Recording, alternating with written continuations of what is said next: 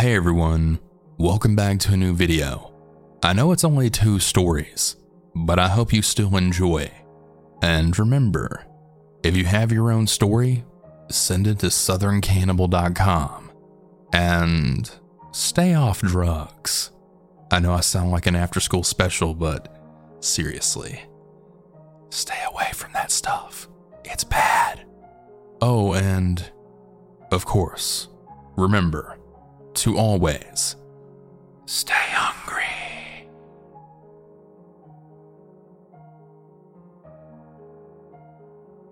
My boyfriend C and I have been together for eight years. In the spring of twenty nineteen, we decided to finally find an apartment and move in together. We're both college students, and we didn't have a ton of money, so our options were limited. While searching, I came across a relatively cheap studio apartment in downtown Minneapolis, only a five-minute bus ride from my college. After talking it all over, we decided that this was the place. While it was in a sketchy neighborhood, we were smart kids and knew how to keep safe. Our parents were a little nervous, but nevertheless supportive. We moved in two weeks before my twenty-first birthday. We were so excited to finally have a place of our own, and it didn't matter how small or dingy. Anyway, as time went on, we began to realize why the apartment was so cheap. We would often need our apartment to be fumigated for roaches, appliances wouldn't work, druggies would break into the building, and packages would be stolen. All of this was upsetting, but things that could be ignored. Things are going fine until the summer of twenty twenty. Over the summer, my boyfriend and I decided to move in with my parents while keeping our apartment. With the pandemic raging, we knew we would want to be able to see our families, and we thought the communal living wouldn't be the safest of choices. While we were gone, new tenants had moved in. When we came back in early August, we discovered that the couple across the hall from us had moved and a new woman had taken her place. We'll call her Nancy. Now, Nancy was a middle-aged woman. I'd like to say early thirties, but with all the drugs we later came to find out she was doing, it was really hard to tell her real age, seeing as they had aged her quite a bit. It took a while for us to realize that our previously quiet neighbors had moved and Nancy had taken their place. After passing her in the hallway and watching her enter her apartment, we came to understand. But that's when things got weird. We noticed a man coming around the apartment late at night. He wasn't a tenant, and he made it clear by banging on the outside door. He would yell and kick at the door and scream for Nancy to come let him in. At first, we thought he may be her boyfriend, but we could tell quite quickly that that was not the case. We emailed management about this, as he kept coming around very late at night, and our window overlooked the door. We could see anyone and everyone who would come and go. They thanked us for notifying them and to keep them updated as necessary. This was on the thirteenth of August. The second incident happened on August twentieth. By now, we have met both Nancy and Nancy's boyfriend, Justin. Nice enough people. They kept to themselves, but they liked to party. On August twentieth, around dinner time, there was a very loud pounding on our hallway door. It's a big metal door that management had installed a lock on to lessen the chances of homeless getting into the hallway of residences. The banging went on for a good five minutes and consisted of shouting and threats. It was hard not to notice. Eventually, we heard Justin let the gentleman in, and we then realized it was the same man as before. Justin denied the man entry into their apartment, going as far as to lock him out of their door. The man then began kicking their door, and then telling them to open the fuck up. Justin did, but left the slide lock on. At this point, my boyfriend was watching the interaction through the peephole, and he watched this gentleman pull a gun out of his pants and then flash it to Justin. The door was then shut and unlocked. The man entered, and the night was quiet. A little shaken, we considered calling the cops, but instead decided to simply email management. To this, we got no reply. Just a short three days later, though, August twenty-third, We did, however, decide to call the cops. This time, the same thing happened, but the gentleman was never let into the apartment, and he pulled the weapon out in the hall, claiming he was going to shoot. He left before the police arrived. Again, we emailed management and received no response. By now, we were getting pretty nervous, as our neighbors were a clear threat to us. Now, in between the last event and the one I'm going to detail, there were many shouting matches between Nancy and Justin. Many more times did their friend come back and make a scene, but it was very much the same as before, including but not limited to breaking our hallway door by kicking it and pulling off the handle. Now, September eighth, this happened, and it's one of the three events that has made me jump every time I hear a loud noise. Around noon, I was in class, on Zoom of course, and from my desk with my headphones on, I could hear another fight ensuing across the hall. I prayed for it to be something that ended as soon as it started, but I was not so lucky. Within literally minutes, the fight escalated from screaming to then hitting, punching, and throwing. Nancy was screeching that she was going to kill Justin and that he was killing her. Shakily, my boyfriend went to the door to get a better idea of the seriousness of this fight. After she continued screaming, I decided to call nine one one, explaining to the operator that once again the tenants were fighting, and she told me the cops were on their way. Then, there was a noisy thwack and loud scream. Before we hung up, Justin swung open the door with blood pouring from his head. I informed the operator that Justin was bleeding and to send an ambulance. When the first responder showed up, Nancy refused to open the door. The cops were talking to her through the door, and she kept insisting that it wasn't them that had been fighting. This may have been believable had there not been a trail of blood leading from their doorway. After about ten minutes, Nancy finally let them in. And she then explained that she had been liking you guys' photos on Facebook, and Justin got jealous. So he then threw her phone, leading them to get into a fight. One thing led to another, and she picked up a hammer and hit him on the head. No charges were filed, and everyone went on with their day as if nothing had ever happened. I, on the other hand, was traumatized. No more than a week later, Justin was back at the apartment. Their nightly fights continued, and you could almost hear a collective groan of all of our neighbors the night he came back. We later came to learn that Justin was never actually a tenant, only Nancy was, and that they were likely doing favors for their friend. We saw him come around occasionally, but not as often as before. He did, however, manage to get a key. He always came with an empty duffel bag and left with a filled one. I had the suspicion that they were working with drugs and that he was the dealer. Anyways, on September sixteenth, the morning after my twenty-second birthday, I woke up at around eight a.m. to a quiet sobbing sound. I couldn't exactly distinguish who it was or where it was coming from. I was a bit hungover, and I wasn't sure if I was fully awake. I walked to our window to get a better breeze in when I noticed three cop cars outside of our building. They were all standing there questioning Justin. Oh great, I thought to myself. I walked to our door, where sure enough stood Nancy giving a tearful story to an officer.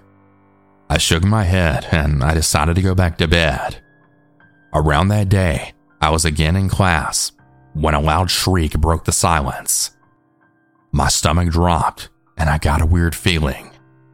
She walked over to the door and heard a few people in panicked voices from across the hall. "There's a woman crying over there," he told me. "I want to go check on her. She sounds hurt." I got up and checked, and I heard it too. There was also a man saying, "Fuck, fuck, what now?" and a shout. "No," I told him. "Call the cops. You don't know what's going on."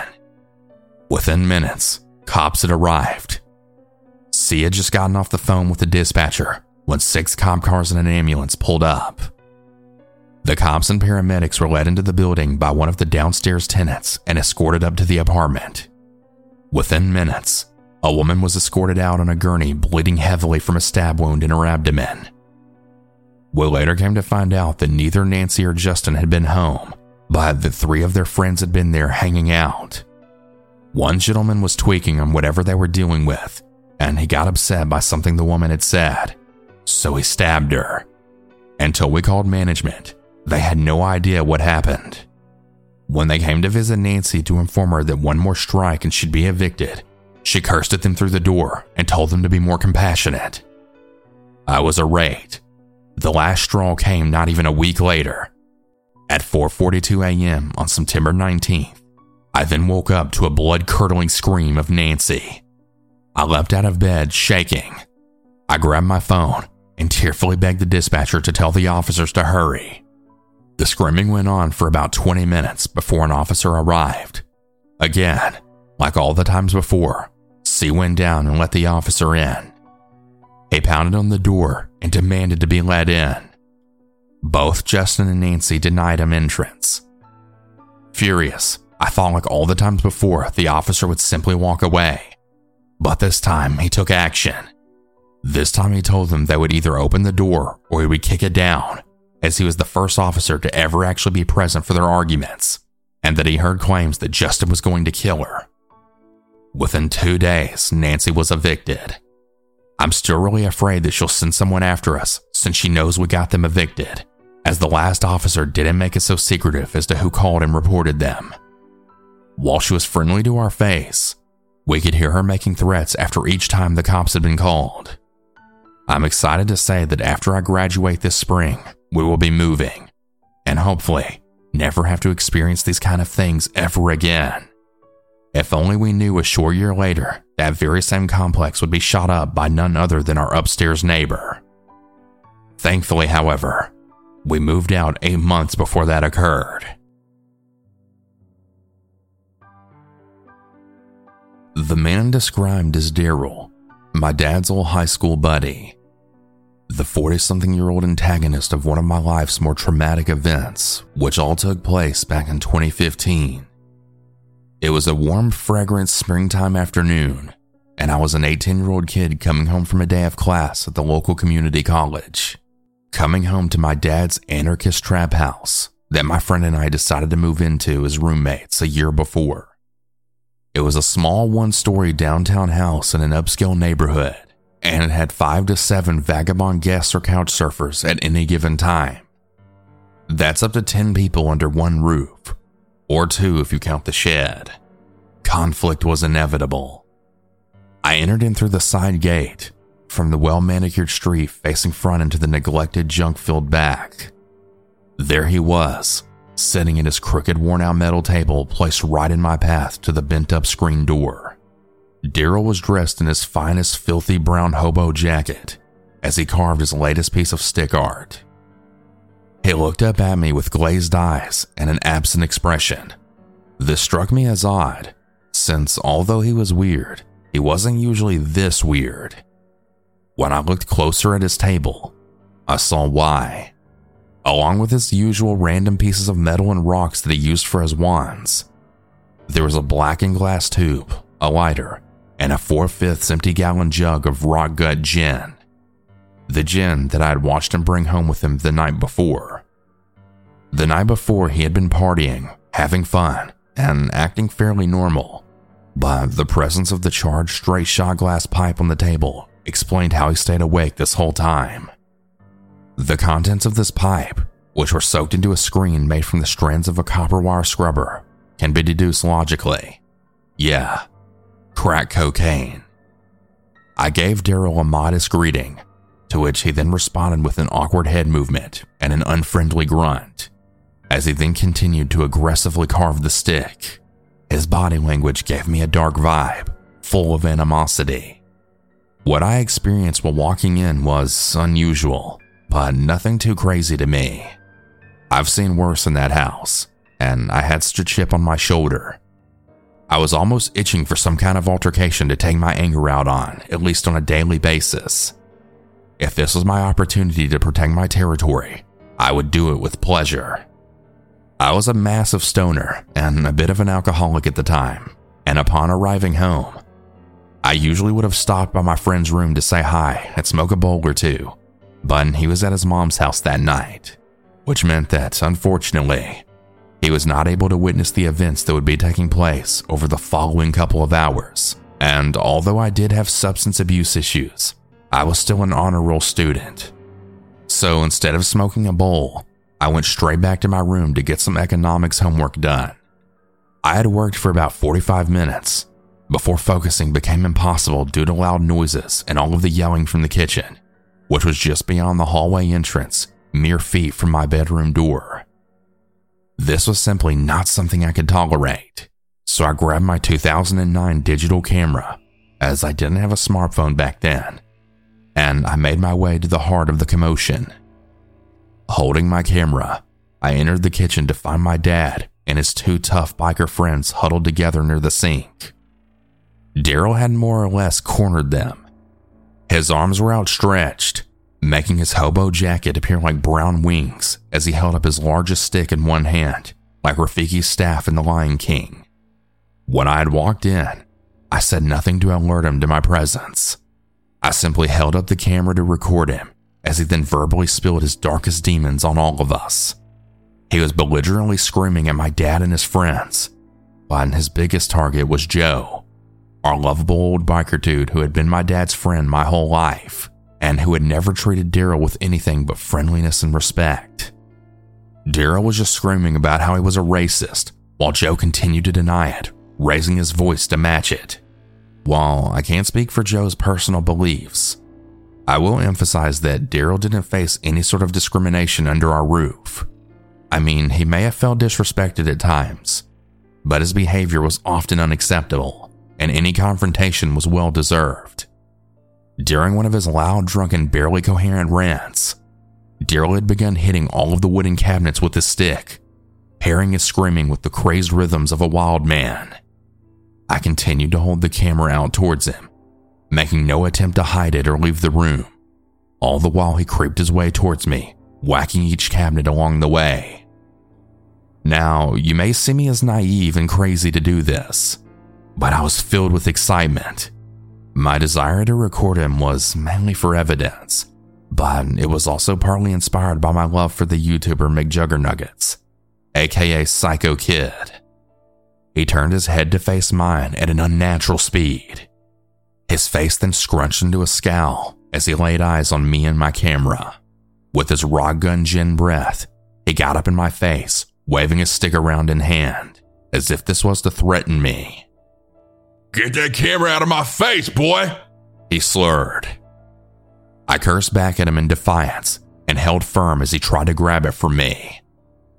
We wrestled back and forth for my green digital camera for about ten seconds as it continued to record. Fortunately, I was able to get it back, and as I did, he moved to get close and intimidate me again, more aggressively now. Even though he was ten inches taller than me, a ten-year-old me had a tendency to be numb about situations like this, and my fear response had lessened with time. Having spent the previous three and a half years self-harming and on the edge of unaliving myself, I had already embraced death.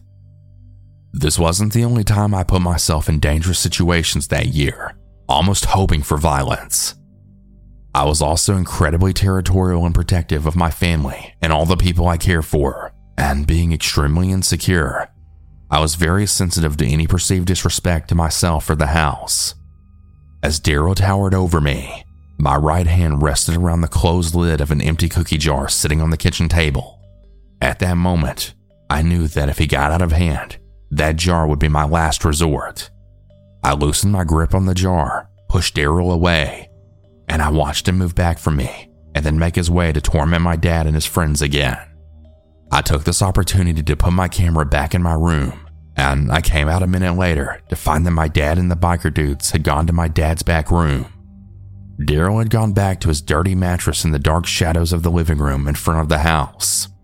Things had lulled, and I still had homework to do, so I went back to my room.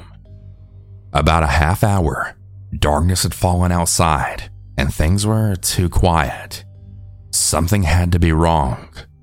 I wanted to check on my dad and his friends, so I left my room, and I found myself alone in an eerie, grimy kitchen with the lights on and dark windows facing the night.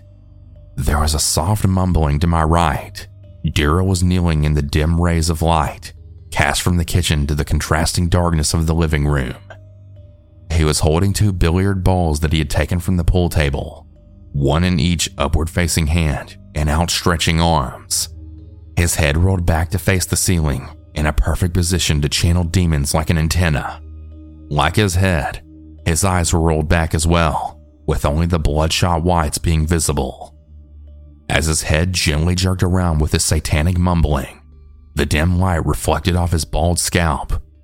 His unkempt salt and pepper goatee was speckled with foamy dribble. Seconds after I saw him, he jolted into life like an animated corpse. His face then contorted into a hatred that I haven't seen before or since, as he launched toward me from a kneeled position, still holding the pool balls in each hand. Thinking quickly, I grabbed the cookie jar, and with Daryl close on my tail, retreated to my dad's room. Fortunately, the lights were on, and the room had a door connecting to the backyard. He caught up to me there, so I pushed him back into the ragged wooden table in the corner, which broke under his weight. He quickly recovered, and he sneered back at me, as he then bolted from the wreckage. As he did so, I stumbled out the back door, tripped backwards down the two concrete steps, and landed on the cement patio bordering the grass. Time had condensed in that moment. All of this occurred in just a few seconds. When I landed, the cookie jar on my right had been broken, and I was bleeding heavily from a large gash on my palm, caused by the broken porcelain, but there was no pain.